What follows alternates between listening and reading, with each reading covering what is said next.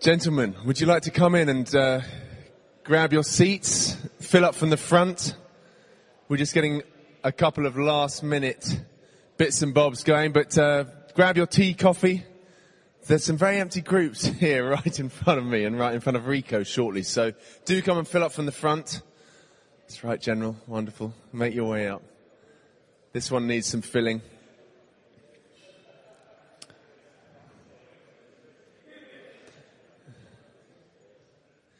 We're going to uh, crack on as time is against us.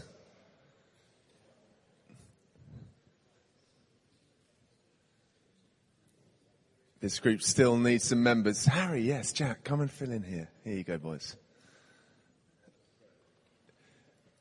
It is fantastic to see so many uh, of you here this morning, guys. Um, thank you so much for coming along. My name is Pat Allerton. I'm involved uh, in helping run Burning Man here in partnership with St Michael's Chester Square, and it is, uh, well, it's a real joy and thrill to see so many of you here for the start of a new term. For those of you who might not know, the vision of Burning Man is simple. We want to see Jesus getting the glory he deserves in London. We don't feel there uh, that he does from enough men across churches and across London generally. So Burning Man wants to play its part in raising up strong men of God, and we believe we can do this by laying on first class Bible teaching from some of the finest uh, Bible teachers we can find. So that's what we go after.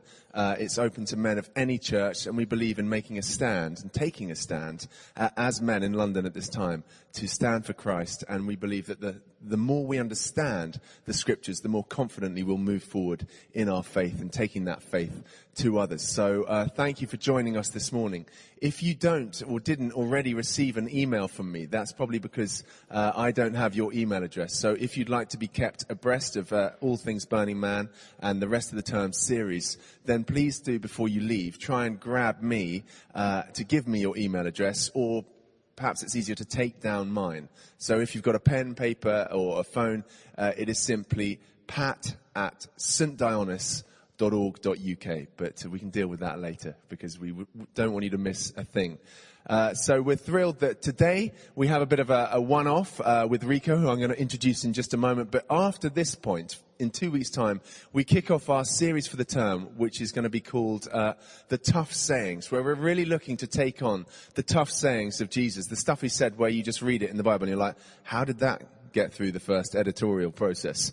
I mean, it sounds harsh. You can't quite believe Jesus said it. Things like hating your own family, gouging out uh, your eye, uh, loving your ISIS enemy. I mean, he didn't mention ISIS, but we, you know, we throw that in. That sort of stuff. We want to, we want to take it the bull by the horns. So we would love to have you uh, with us for that. We'd love you to bring your friends, bring a brother. Uh, so that kicks off in two weeks' time with Jonathan Fletcher. We've got an incredible lineup. But without further ado, we're thrilled to have Rico back with us. He was with us in May, uh, looking at the first half of a, a two-part series, really, in evangelism, the why of evangelism. I believe you're looking at the how uh, today, Rico. But um, have you had a good summer, Rico? Yeah, yeah, yeah. You know, September's brutal, isn't it? You sort of get back, sort of church life. August is just a delight. In September, you go through about three gears. So I'm just, yeah, you, you all work normal lives. We, we, we'd never do anything in August in the church. So anyway, there we go. It's quite, quite right. Never. I'm, I'm, it's a studied indolence, my life in August. Anyway, there we go. So you're easing yeah. in. And I know yeah. what a big, uh, well, rugby player you were and rugby fan you still are. So uh, with the World Cup coming up, how do you see things going? Uh, well, I think that, I do think that you've got to work out a way of being able to play your bad boys. So I think we've lost Steffon Armitage, who we, you've just got to have an open side who can get you quick ball, quick second phase ball, um, and Manu again, the, uh, the, the centre that we've lost, and they're both, you know, Manu particularly behaved terribly. But how do you manage your bad boys? Because there is a gifting there. So I think we're going to be massively short of uh, power in the centre, even though we've got Burgess knocking around. Mm. So I'm a bit, I'm, a, I'm not as encouraged as I could be. There we are. You see us getting out of the group at least. Uh, well, no, I think that I, well, I, I, I think that Pocock is going to stop us winning against Australia. I think he's going to get all the second phase balls. So no, I'm not very encouraged. No, I'm not really. No. not very hopeful. Yeah. Well, without further ado, I think we need yeah. to pray. So why don't yeah, we stretch a hand out towards Rico and England generally, and let's pray. Father, we thank you for this morning. Lord, we thank you for the chance to gather as men. Lord, men of yours uh, who know and love you and want to make your name great in this city and beyond, Lord. And we thank you for Rico and his ministry. We pray, Holy Spirit, that you would just quicken him right now with what he's going to do, what, he's going to impart to us this morning. Lord, would we hear your heart through him? In Jesus' name. Amen. Amen. Great, everyone. When I last came here, I mentioned this verse. I'll say it again. Let me start with it. Acts 17, verses 26 and 27. If you've got notes, do jot them down or Bibles. Ah, oh, they're coming here. These the, these are the photocopies. Wonderful. Great. Let's give those out. This is my fault. I didn't get them organized. If we can, if we can get these round, because we've got it written down on there. So can we all take them? Thanks so much. And we've got the verse there. Great just for you to take this away. I just thought I'd kick off by, um, uh, super everyone. Thanks, Tim. Just giving you this, just to take away. The, I, I find no verses in all of scripture give me more encouragement for evangelism, and I love to start with them, than Acts 17, 26, 27. Can you see them there, brothers? There we are. So Paul writes in Athens, from one man he made all the nations, that they should inhabit the whole earth, and he marked out their appointed times in history and the boundaries of their lands. God did this so they would seek out for him and perhaps reach out to him and find him, though he's not far from each one of us. In other words, what is going on in history? God is sovereign, and for all those he has made, and he gives us each breath, so the, the underlying sort of fact on this is Colossians 1, that in him and through him and for him all things were made. Jesus the creator. From one man uh, he made all the nations, that they should inhabit the whole earth. He marked out their appointed uh, uh, times in history and the boundaries of their lands. In other words, what's going on? It means that everybody around you, your neighbors and your work colleagues, are not there by their own choice. They are there because God has put them there next to you. That's what we've got to believe. The sovereign Lord who made them has placed them there. People living opposite me, they work for BP. They think they're there by choice. No, God has put them there opposite me. That's what's happened. Do you see what the verse says? He marks out their appointed times in history and the boundaries of their land. He, he, uh, he marks out how long they live and where they live the refugees coming into Britain, into this world, into, into Europe. God's hand is on that. And that gives me great confidence to enjoy, celebrate, and share life. If I'm on the bus opposite somebody, God has put them there. He's the sovereign that decides it. We mustn't think it's all about human choice. Yes, people make real choices, but that doesn't stop God being God. Look at the crucifixion. Everyone acted against Jesus the Pharisees, the Sadducees, the Romans, Pilate. But that didn't stop God being God and his purposes working out.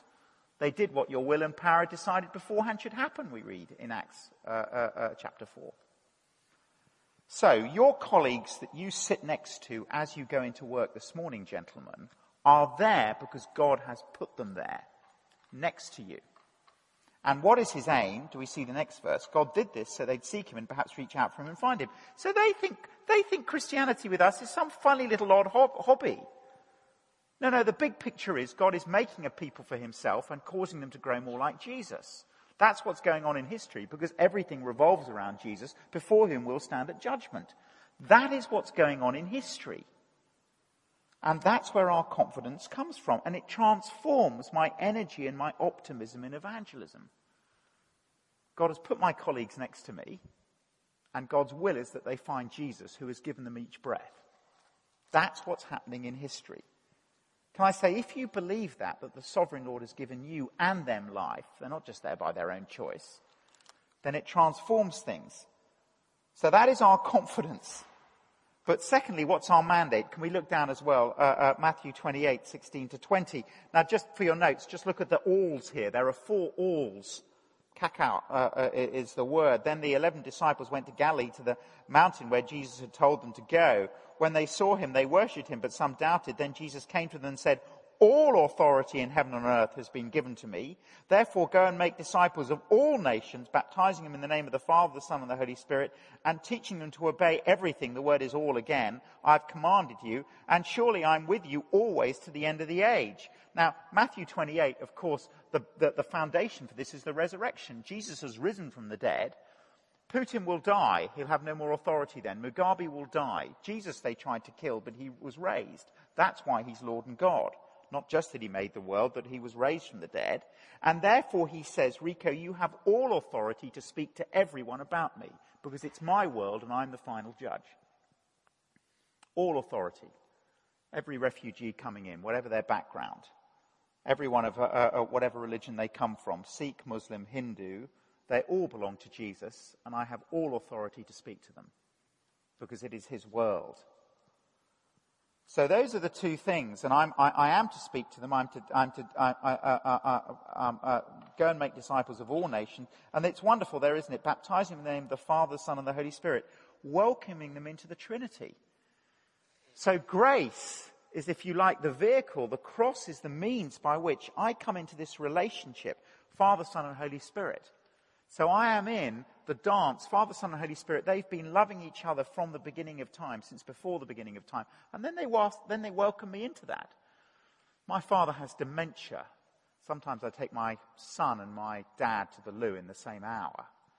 And um, uh, um, it's been a terrible thing watching him drop into the dust. He used to be a BAT director and watching my dad just dwindle away.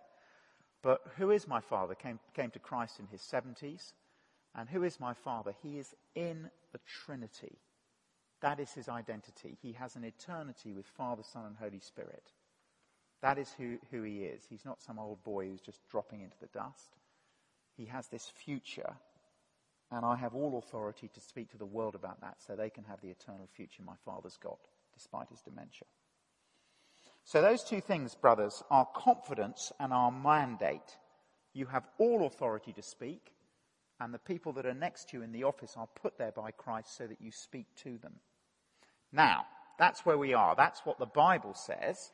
Can we just flick uh, over the page there, the culture in London? What I'd like you to do now, just for five minutes, just take one minute on each, is just in your groups or just in pairs, define each of the words that we've got there. Do you see what do they mean? Relativism, pluralism, individualism, gender, consumerism. So this is the London we're in, and I don't want to be naive about what we're facing as you walk into work. Because as I speak about all authority, you're going, yeah, well, Rico, that's not quite how people see life at the moment in London. And let's just be honest about it. So you just got five minutes, just, just in pairs or in threes, just say, what do each one of these words mean? I've written these big words. I'm dyslexic. I had to get my secretary to spell them, but nevertheless, just what do they, um, what do they mean, those words, just so that we're on it? Okay, over to you, and then we'll come back. Okay.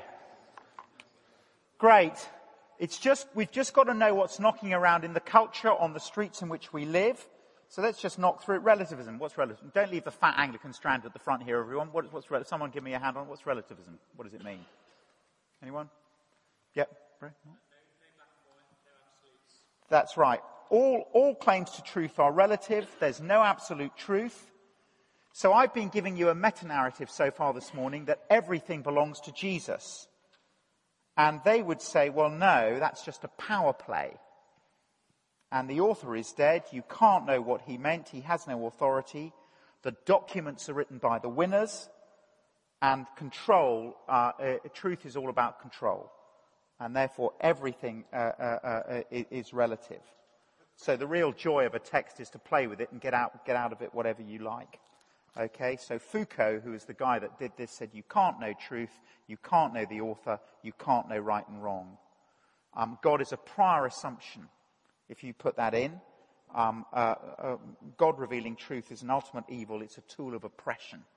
That's it. This truth stuff is oppressive. That's uh, the thing behind relativism. Pluralism, because truth is relative, pluralism, all ideas must be treated with equal respect because there's no objective standard by which we can evaluate the merits of everything. There's no objective standard, so you treat everything um, with equal respect. Um, uh, if someone claims something is true, well, that's a call for submission and obedience, which is exactly what the Bible is true. The resurrection is a call for submission and obedience. That's, that's what they hate. And, um, uh, uh, uh, uh you know, so the only thing I ask about any bit of information I get is, does it work for me? Because I'm the arbiter of truth and conduct. This is why Christianity Explored and Alpha are having a more difficult time now. Because it used to be we'd sit round the table and the Bible's in the middle and people were looking at that truth. But now people are more offended by being in these groups because they're saying, look, this is my truth. And when you say that from the Bible, it's offending me. You see? It's a different, slightly different dynamic in these groups, which is why I think, you know, as a course guy, we've got to do more and more one to ones. Um, uh, uh, uh, next one, individualism. I think, therefore I am. So the individual is the only arbiter of value or reality. Um, uh, uh, uh, it's, a, it's, a, narcissistic consumer society dedicated to pandering to my needs. So the great question is on individualism is this. Do I feel fulfilled? Does it work for me? Which means that in church, you see, the reason Burning Man is so important, in church people come as consumers because everything else is about consumption. I come as a consumer. But they, they're, they're not, it's, it's, it's a, uh, you know, they, they, they, they're, they're customers, not servants. They're believers, not disciples. Abortion is a right to choose. Church is a private leisure pursuit for my fulfillment. And I'll go along to that church while it works. If it doesn't, I'll go along to another one. All Souls isn't working, I'll try St. Michael's. So the self is enthroned by denying God, sin, and truth. Do I feel fulfilled? That's the great issue there. Gender. What about gender? What's the big issue on gender? Well, texts exercise power. They must be deconstructed. Genesis 2, which tells me that uh, Genesis 1 and 2 were made male and female. That's terrifying. They must be given new meanings for men, women, minorities, gay community, whatever it is, because um, uh, uh, no absolute gives me freedom. The only absolute is that I must have an absolute choice. So, what does it mean to be human? in terms of gender, well, live outside the norm. Escape domination. Construct oneself in the sexuality we find fulfilling. Build your life on your dreams outside a rigid morality, outside rigid morality. And everything is about personal preference. So gender, male, female, is just a construct of the environment we're in. Male and female are irrelevant labels imposed by society. Yes, sex is biological, but gender is imposed. These things ring true. Do you see this is, what's, this is what, what, what we're in, isn't it? This is what we're doing as we're seeking to live for Christ. Consumerism. Okay, what's consumerism? Just for your nights. No, life is built around personal preference. So, so how to, so, you know, we enjoy things of transient value, but the key thing is, is that, is that, is that I earn money so that I can fulfill my choices. And at the heart of consumerism, now you'll be hitting this, guys, in your work all the time. Do write this down, is the paucity principle. The paucity principle. And the paucity principle says the cake is a set size I have to get as much of it as I can. So life is competition for limited resources. And the fear is, is, is of not having enough drives so much of the media narrative. If you get the Sunday Times, and I do because the sport's quite good, but if you get the Sunday Times, okay, it's all about the paucity principle, particularly this time of year. Your children will not get their education. You'll lose your job. You can't buy your house. Because the cake's only a certain size and you've got to compete and get as much of it as you can. Colossians 1 15 to 17 says, For in him all things were created, things in heaven and earth, visible and invisible, all things were created through him and for him. So that means I trust the Lord to give me what I need. I, I trust my children's education to him. Oh, yeah, I've got to work. But the Lord is the one. So the cake's not a certain size. The Lord is the one who gives rain and bread it's not just there's a certain size and I've got to compete and get as much as I can of limited resources. Well, the Lord is the one who provides. So, guys, just to say that's the culture we're in, and that means that when it comes to evangelism, there is a pain line that you have to cross. And I think if there's one thing I want to say today, it's that word, the pain line. In other words, when it comes to speaking to people about the Christian faith, you are risking things because we're in a culture where there is this hostility. Those five things I've just outlined all, de- all depict the, the, the, individual has got to be absolutely at, at the top. And all those things mean there's a bit of a pain line. So there's a nervousness as we speak about Christian faith. But here's the issue. If you cross that pain line, you might hit hostility or you might hit hunger. Can I tell you that the church in London, the electoral rolls are growing by 2.5% a, a year uh, uh, uh, in this city? The Bishop of London will be the first bishop to retire since the Second World War with a larger diocese than the one he arrived with. And actually, his diocese has just about doubled. It is staggering what's happening in London in terms of spiritual revival. It doesn't feel like that because the media tell us all these things aren't true. Can I tell you, it's growing and growing and growing. It's amazing. God is doing his work in this city. Now, you can't get anything more boring, can you, than the electoral rolls of Anglican churches? They're going up two and a half percent. I mean, can I give you a more boring stat? If that's happening, something's really happening. But, as you speak of the Christian faith, when you talk about it, you might hit hostility, you might hit hunger, and you don't know what one you're going to get. Which is why a lot of Christians are silent. So, what do we then do then? Three things just for your notes. We're going to go through this, but there are three things that, that we've got to get in place if we're to do this work of evangelism. And so the first one is being, doing, and telling. Those are your three words we've got to get in place. And we're going to talk about crossing the pain line. The first one being. What does it mean in this city where I've got relatives relativism, pluralism, individualism, gender? I mean, on my street there are three gay couples. We know them all. My son Peter helps Brian water his plants. You know, there we are, we're in relationship with these people, but what does it mean? How do we get the gospel out and celebrate them? Well, number one being, for your notes, Genesis 1.27, people are made in God's image. God has created mankind in his own image, male and female, he, he, he, he, he created them. So that gives them value. They are at the pinnacle of God's creation, these people. They are someone for whom Christ has died.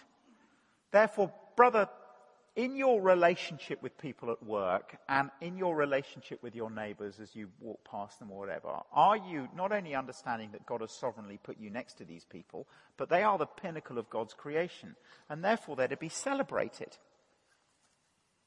So my question is, is that happening? Now, my, my, my, dad becomes a Christian in his 70s. One of the key things that happens to him is he meets John Chapman, who's an Australian evangelist. They sort of play golf together. He starts reading some of Chapo's books as I'm trying to, you know, he thinks his son's become a total nutter and become this Christian.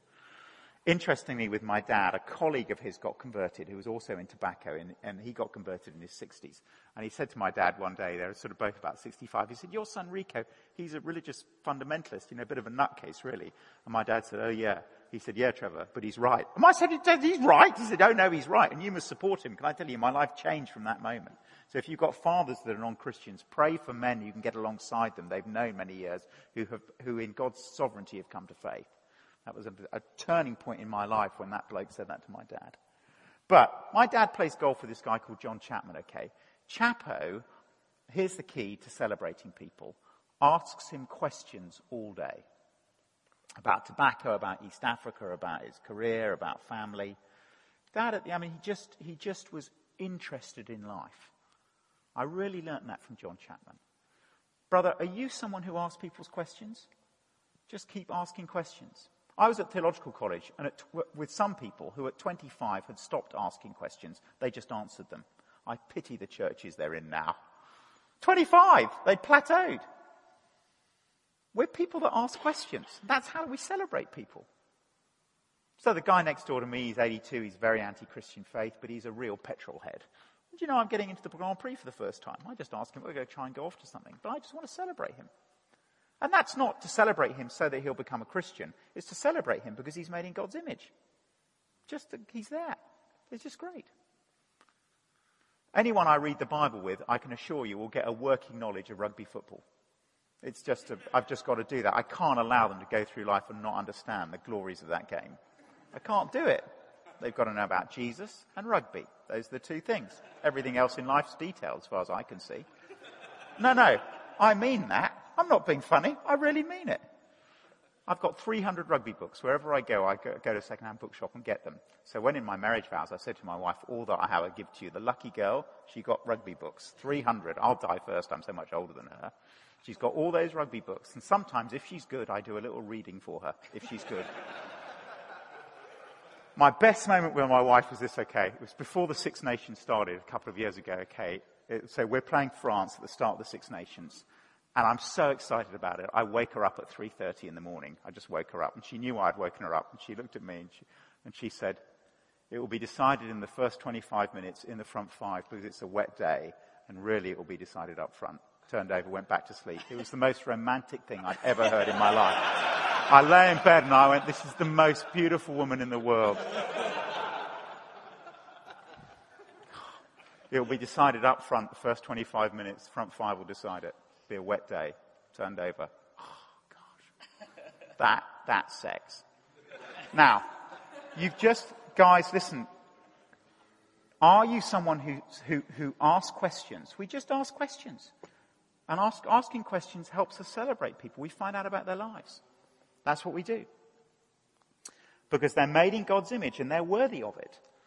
And, and the way in which we, we get excited about them is we're praying for them.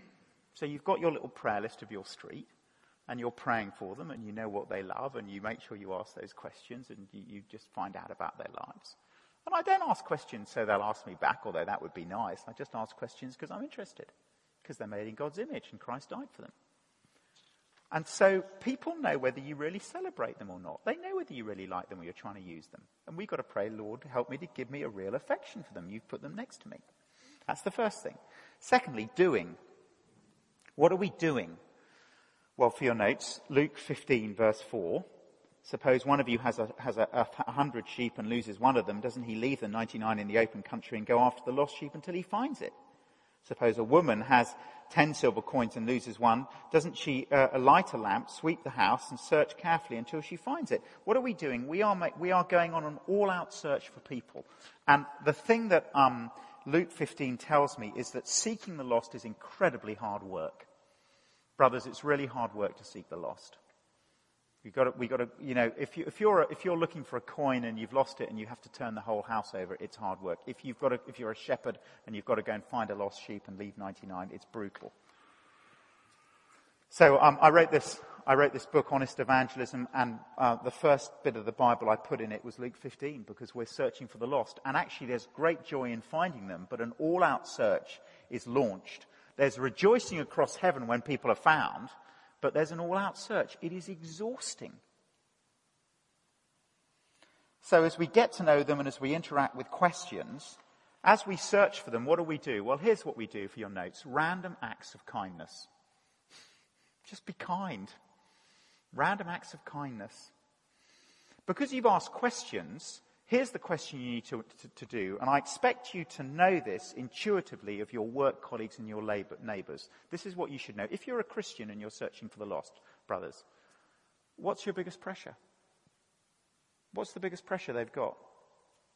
The people next door to you, the people you're working with, actually your work colleagues.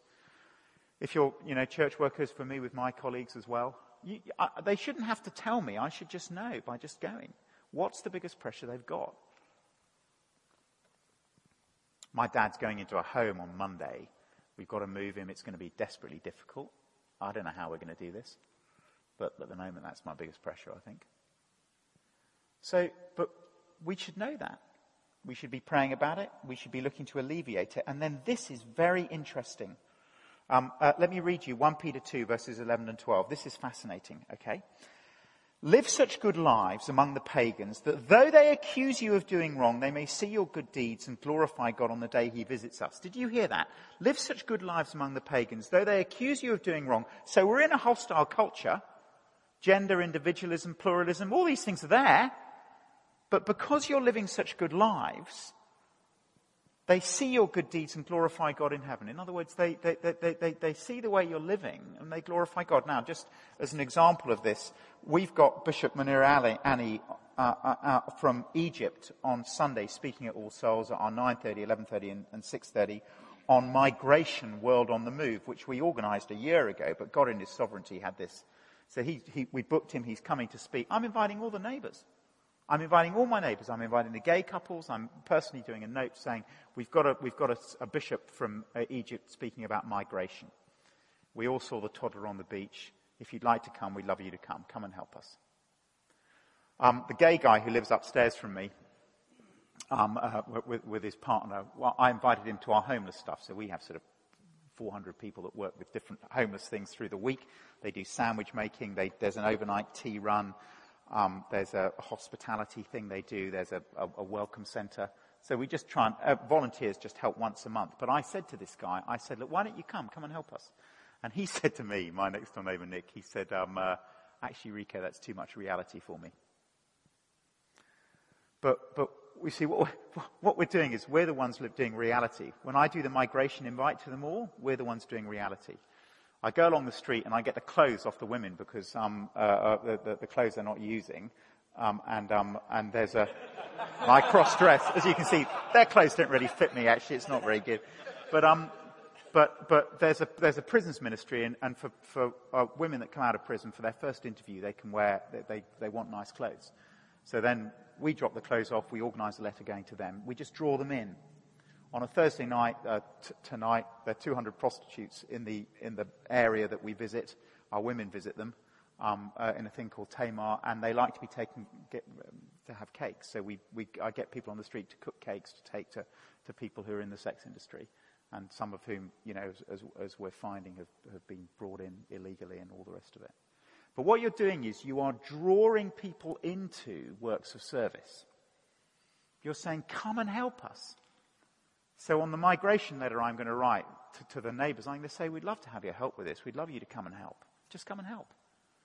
So although they speak against us, because the culture's against us, 1 Peter 2, 11 and 12, live such good lives among the pagans that though they accuse you of doing wrong, they may see your good deeds and they go, well, I'm, you know, we're glad they're here really. And as Christians, we know, you know, I mean, you, I, you know, I'm amazed what the church family do and the lives they live. You know, honestly, at All Souls, the number of them that the Henry Kissinger in their family, just holding it together as the only objective person they all trust. You know, we've got the avenues into these works of service. Do you want to come and help? So that's what we're doing. We're, we're doing random acts of kindness. We're giving them opportunities um, uh, to come and do that. But thirdly, telling. Telling. So what do we then tell? As you ask questions and as you get to know people, as you celebrate them, as you then serve them with random acts of kindness, then, brothers, on telling, you have to work out what is the pain line question for each person along your street. So the person sitting next to you in the desk next to you you have to have a question. And when you ask this question, there'll be a nerve because you don't know whether you're going to get hostility or hunger. But it's about a question. You've got to know them, you celebrate them, but there's the question. So, for example, with the, with the guy who, who's um, in the gay lifestyle that my son helps water the plants, I'm just going to say to him, and you know, I had an opportunity earlier, uh, uh, earlier in the summer, I totally bottled it, as Peter sits and waters the plants with him. I'm going to say to him, do you think this all, do you think this all got made by God? I mean, what's your, what's your view on the God thing and plants and the rest of it? I don't know what he's going to do for that. Do you know, I'm scared of right answer asking the question. My son's four. I think I'm going to get him to ask it. I'll coach him and get him to do it and say, oh, silly boy, what did you think of that? I don't know.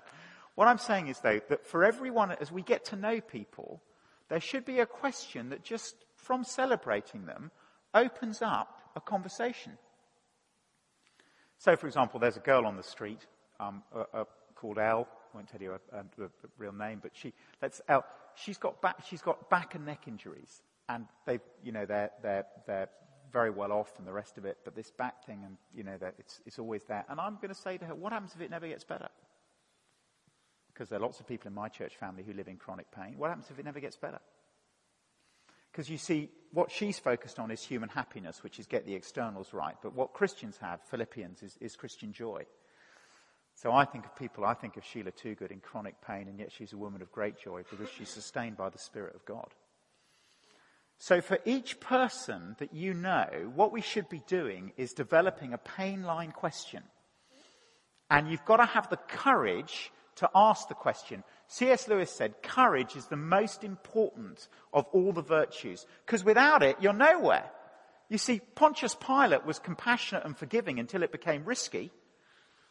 No point being a man of truth in the city until that truth is tested. No point saying, oh, look, I'm into marital fidelity until actually someone offers. The young intern says, well, let's go back together. I know you're 20 years older than me, but why don't we do this? That's when you need courage. Courage is the most important virtue. It's all about guts. And so what we have to do is we get to know them. We, we, we, you know, being, they're made in God's image. We look to live lives of service, random acts of kindness, but we develop for all of them the pain line question. What is the question? and I don't know which way they're going to go with it. They might shut the whole thing down. They might push you away. They might say, well, actually, yeah, you know. What do we make of that? But we all know in the culture that actually it, it does change. Look, there's no, you can be as charming as you like, but we all think as Christians this is going to be a natural move. I'm going to naturally be able to move into this. Can I tell you, there's a pain line that you cross as you ask the question.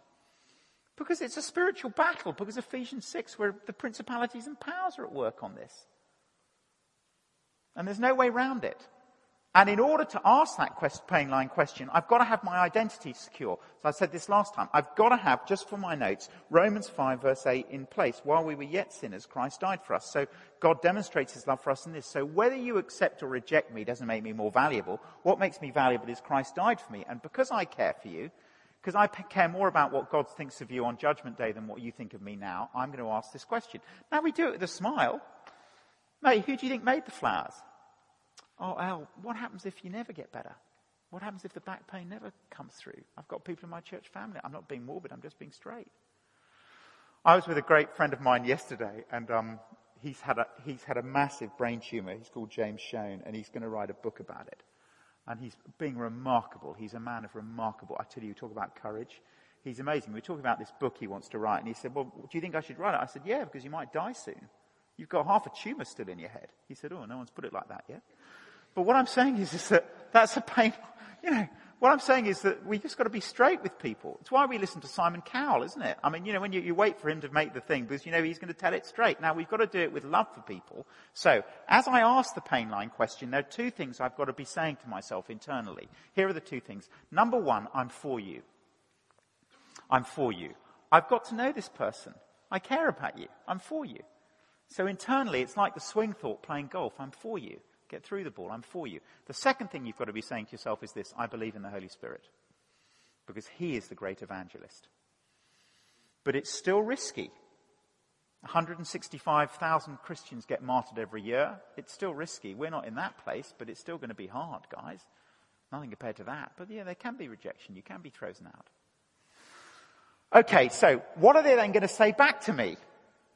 I don't know what they're going to say back to me. That's my pain line question. I don't know. We're going to try and open up a discussion. If they don't want to go there, fine. I'll go on with random acts of kindness and celebrating them.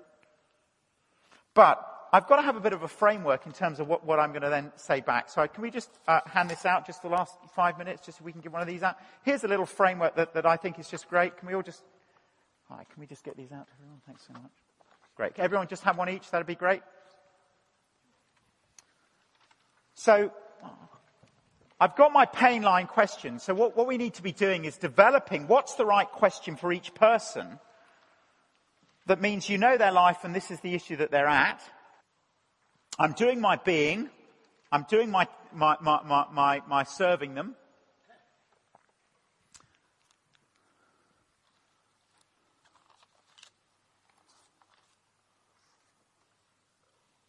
Being and doing is happening. But as I'm telling, can you just have a quick look at that? So just have a look at the six boxes there. Um, because I've got dyslexia, I do find pictures are great. Um, but anyway, so sorry if you're a linear thinker. Um, uh, um, uh, uh, just have a quick look at that. So this is the framework I've got. I don't know what they're going to say back to me, but here's a framework I've got that whatever they say back, I, have just got something to ask back or just a bit of a framework to put it onto. Let's have a look here. Here it is. I'm going to do now. So here's another pain line I'll do. I'll say to people, I'll say, listen, can you let me give you the Christian faith in two minutes? Give me two minutes and I'll do an outline of the Bible. Can I say, if someone said to me, I'll give, you the, give me the Quran in two minutes, I'll go, yeah, great, fine. So you just ask the question, they might like it, but they can only say yes or no. So I spend my life saying, in two minutes, let me do the Bible. This is what I do with it. I hope you, can you see around the corner, you can see it there. So here's the outline I've got, and as they're asking questions, this is the framework of, the, of, of, of, of a Bible overview. By the way, it's interesting. This was developed by a guy called Philip Jensen in Australia, in Sydney, and he did it to teach people the creed. So they said, here's a visual outline of the creed. Anyway, they were teaching it to people as a discipleship class, and it was so great they started using it automatically with their non-Christian friends. So they started using it for evangelism. By mistake. Wonderful, God's sovereign. There you are. So here we go. Here's, here's the Christian faith in two minutes. Are you ready? God, that's the crown. Made man, that's the man, and put us into his world. That's the circle. By the way, it's not too complicated, is it? We alright? Can we all see? So God made man, put us into his world. The crown is God, that's man, and he put us into his world. And I tend to, there's a verse there, but I go for Genesis 1 verse 1. In the beginning, God made the world. So God's created us in his world. Um, he has the one with authority and he's put us into his world. And then all I say is this. I say all the gifts are from him. Fun, family, friends, falling in love, food, fitness. All the F's. It's all a gift. But that's not the world as we see it. The problem is, God is still God, but we've ignored God and we put the crown on our own head. And we say, I'll be God, which is the heart of sin. And sin isn't so much rule breaking, it's rule making. So you've got lots of successful friends in the city. They ignore God, but there are lots of God's rule, laws they keep because life goes better that way. They tell the truth. Bible says it, but life works better. They don't, they're, they're faithful to their wives. Bible says it, but they do it because they know that's how it works. But sin is rule making. They make up the rules. As it suits them, they make the rules. They take some of God's, they, you know. But sin is rule making. I'll be God. What happens with this? Well, there comes a day when we die. Because the Bible says sin leads to death. Box three. And when we die, please jot this down. God asks us two questions at the end of our lives. These are the two questions you'll be asked at the end of, the, of your lives. Number one, God will ask you, did you know me? That's box one. I made you for a relationship. Did you know me? That's the first question he'll ask you at the end of your life. The second question you'll ask will be box two. Did you have your sin forgiven? It's a great thing, isn't it, to know what questions are coming up in the exams. I remember it was my dyslexia. I was just hopeless. And we used to have at school, we'd have 400, a 40 word French vocab test each week. At the end of term, 400 words. At the end of the summer term, 1200 words. Well, I was dead meat until I broke into the head, this was before I was converted. I broke into the head of the department's office and stole the 100 word French vocab test. The pass mark was 70 and I got 71 and a half and I knew what questions were coming. Can you tell I'm just uh, with two other guys who got 99 each? But can I tell you, I can't tell you the joy there was as I sat there knowing what the questions were going to be. Oh, the relief of it. And then I thought, gosh, it better be the right paper we stole. Anyway, it was, we were fine. I'm not commending cheating, I'm just saying it's great to know what the questions are. Well, here we go. Okay, Judgment Day. Judgment Day, God will say, Rico, do you know me and have you had your sin forgiven? So, God's made us, we've sinned, there's a day of judgment. Well, if that is true, but miserable. What do we then know? Well, wonderfully, God in His mercy, box four, sent a man into the world, the Lord Jesus Christ, and He sent this man into the world. He lived perfectly. He never sinned. He always lived box one as we should, but He died on a cross. And so here's the heart of it. Why did He die? Why did He die? And the answer is, of course, for me. It's not just a Galilean carpenter dying. He died for me in my place. How do you know it's true, Rico? That's the link to box four, to box five. Uh, how do you know it's true? I know it's true because Christ rose. He rose from the dead. He got through death himself. He can get me through. So the resurrection, just for your notes, is three things. One, it shows Jesus is alive. Secondly, it shows he's judge. And thirdly, it shows he's king. He's alive, he's judge, he's king. But also, how do I know this is true? The body disappeared. The body reappeared, the church emerged. So we're saying our faith is built on solid historical evidence. I know it's against the laws of nature, but God broke into, God, it's an open universe. God broke into this world. He reversed the laws of nature to prove this was his son. So I believe in an open universe, not a closed universe. So that's the resurrection. Christ rose from the dead. It leaves me with a choice. Either I can live my own way in life, crown on my own head, and by the way, many of your colleagues in the city and elsewhere will do that jolly well because God has lavished them with gifts in God, God box one. Quite hard to, you know, muck up if you've been dealt two aces and two kings in the card game of life. A lot of them have. I don't begrudge them their lives. God's lavished them with gifts. They've taken the gifts, ignored him. Their only problem is judgment day. That was the rich man at Lazarus. Or I can go, no, I'll live under God's authority in his world box six there, through the forgiveness won me on the cross. Now, that's my framework. That's an outline that I've got there. When the question comes in, I'm trying to, I'm going to try, you know, I'm, I'm trying to, as they ask me the question, I'm doing three E's. Please jot the three E's down as they ask me the question. Explore, explain, encourage. Explore. Listen, listen, listen to the, the question. Listen, what have they just said? Explain. What's the little thing to say? Encourage. How do I put flesh on this from my own life? But in the telling, as they ask me, I'm going to be, I'm, I'm, I'm, I'm, I'm looking to get this outline here. And what I want to do is, here's the phrase here, I want to move from being familiar with this outline you've got here to internalizing it. And you do that by practicing it. Can you just turn over the outline there? Just turn it over. Can you see there's a tracing outline there? There we go. So you can, it sort of gives you the out, out, outline there. What I'd say to you now, we don't have time now because we're going to finish, but just practice it. You practice, go home, practice it with your wife, your flatmate, whatever. You just practice it. You just get it in place. God's made the world we've sinned. And then, let me just finish by saying here are six different uses of it. Six different uses of this outline that, that enable you to internalize it and get it in place. First use of it is it's just a way of explaining Christian faith. So what did you do at the weekend? I went to church. Why do you, why do you do church? Well, I think it was God's world. I think we've turned against him. I think we'll be held accountable. He'll say, do you know me at the end of life? I think Christ died so I could be forgiven. He rose to show it's all true. That's why I go. You hear me do the six boxes. Now, it's a pain line. It's a pain line, everybody. Okay? It's charming. If you want to spend your life being charming, you're not going to get there. But say, actually, no, I think God did. You might just want to stay in one box. I think God made the world. But it's an outline. Secondly, praying with the dying. With some of you, you've got relatives, they're dying. You can't speak to them. They're too cross. But you can go in and say, look, uh, Uncle Ian, could I just pray? It would be a great comfort to me if I could pray. You pray in the gospel with them as they're dying. You're the last hope they've got. I've often done this with people.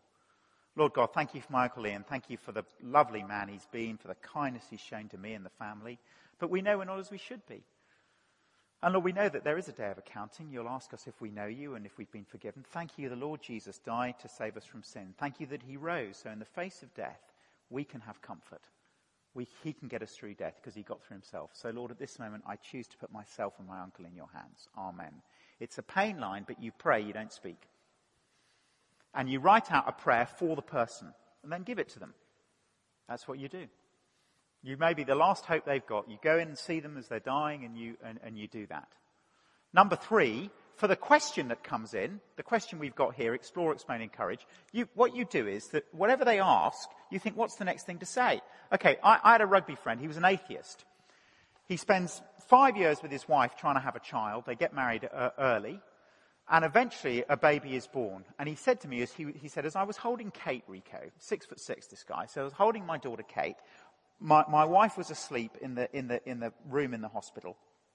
I was in tears as I held my daughter. And he said, Rico, I think I should tell you, I moved at that moment from being an atheist to an agnostic. That's what he said to me. Now, everybody, what box has he just jumped into? He's holding his baby girl. He says, I've just moved from atheist to agnostic. Which boxes? Just have a look at your outline there. Which boxes he just jumped into?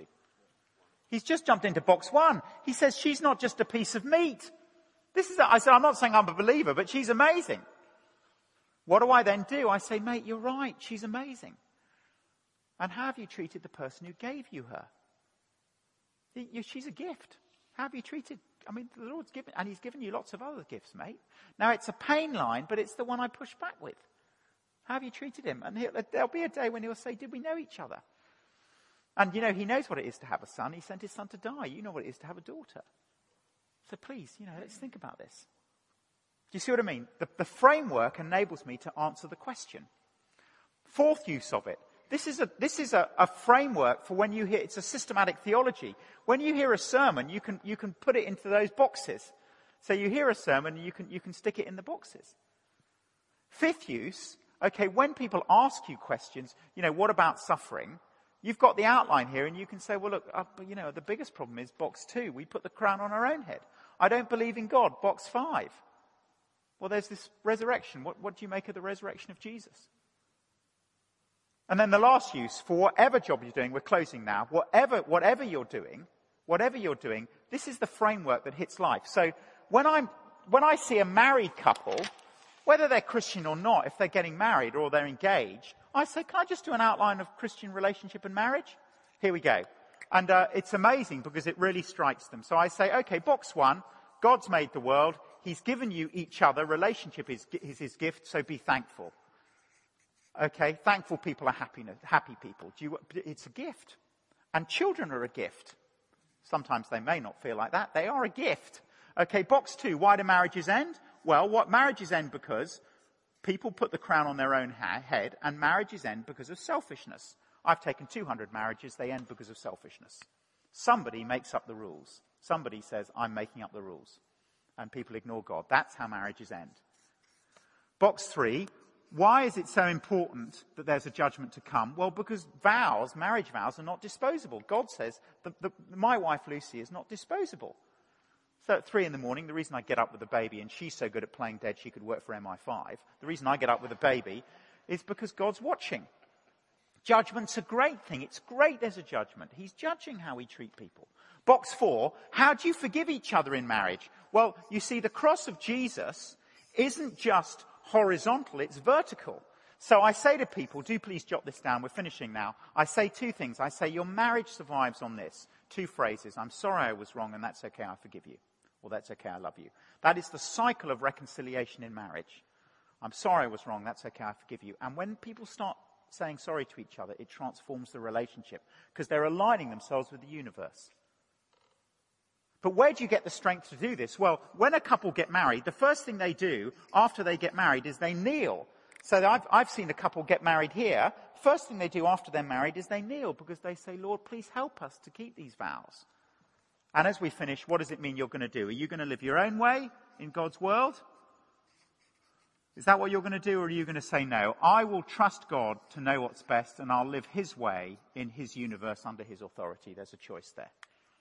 So do you see how the, now we could apply that to your workplace, we could do it elsewhere, but six different uses of it. So brothers, go away with this. Get your pain line question for your colleagues and loved ones. Write it in your Bible. Pray for an opportunity to ask it. Have this as the outline, and that's what you that's what you then try and answer with. And if you don't know, you say, oh, that's a good question. I don't know the answer to that. Can I get back to you? The cults know all the answers. We don't. We just say, oh, yeah, no, that's good. I'm, no, you've got me there. Can I get back to you? Let me pray. So just a moment now to think of an individual. Think of someone you know well. You actually have done quite a lot of life with them. You've celebrated them, served them a bit,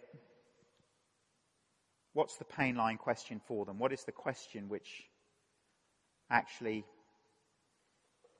enables you to know them well and ask a question that opens up maybe that point of vulnerability, of weakness that they need to work through? Oh, Father God, we do pray you'd give us courage. Please, Lord, may we have the courage to ask these questions. Give us grace and affection as we do it. But, Lord, please, may we discover not hostility but hunger. If there's hostility, Lord, may we know our identities in Christ. But Lord, we do pray that, that as we ask these questions, they would open up hunger. Thank you for the way the Christian faith is growing in this city. Thank you for more and more people coming to you. We're so encouraged by it. But Father, please, we pray for courage in a culture that's hard. Please, Lord, we can't do this ourselves. Help us to be men of courage. Amen. Can we just show our appreciation for Rico for sharing with us this morning? Thank you. So, so helpful. So much to, to think about. Now, some of you will need to slip away to work now, but we started a few minutes late, and what we like to do at Burning Man is finish by praying with and for each other. As Rico said, we believe in the Holy Spirit. We need the Holy Spirit's help to go out into our places of work, into a, hostile world, and live this stuff out. So if you can stick around for uh, three or four minutes, I'd encourage you to just stay in your groups, pray with and for each other very briefly, and then we'll have a firm finish in three or four minutes. Uh, and just to remind you, we're back here in two weeks for the start of our new series, The Tough Sayings of Jesus. We'd love to see you here. We'd love to see you bring a friend, bring a brother. Uh, and on your way out, uh, if you'd like to contribute, uh, there are some basic costs to the running of this ministry. Uh, we suggest five pounds a session. I hope you feel it's worth it. there's a donation box on your way out, uh, but feel no pressure Have a great day and uh, do finish up in three or four minutes. Do finish up your prayers um, as and when. We're going to draw a formal line uh, to proceedings there, but fantastic to have you all with us this morning, gents. In two weeks' time, we've got Jonathan Fletcher looking at uh, the tough saying of hating our own family, hating your own family. It's the cost of discipleship. So we look forward to seeing you then. God bless.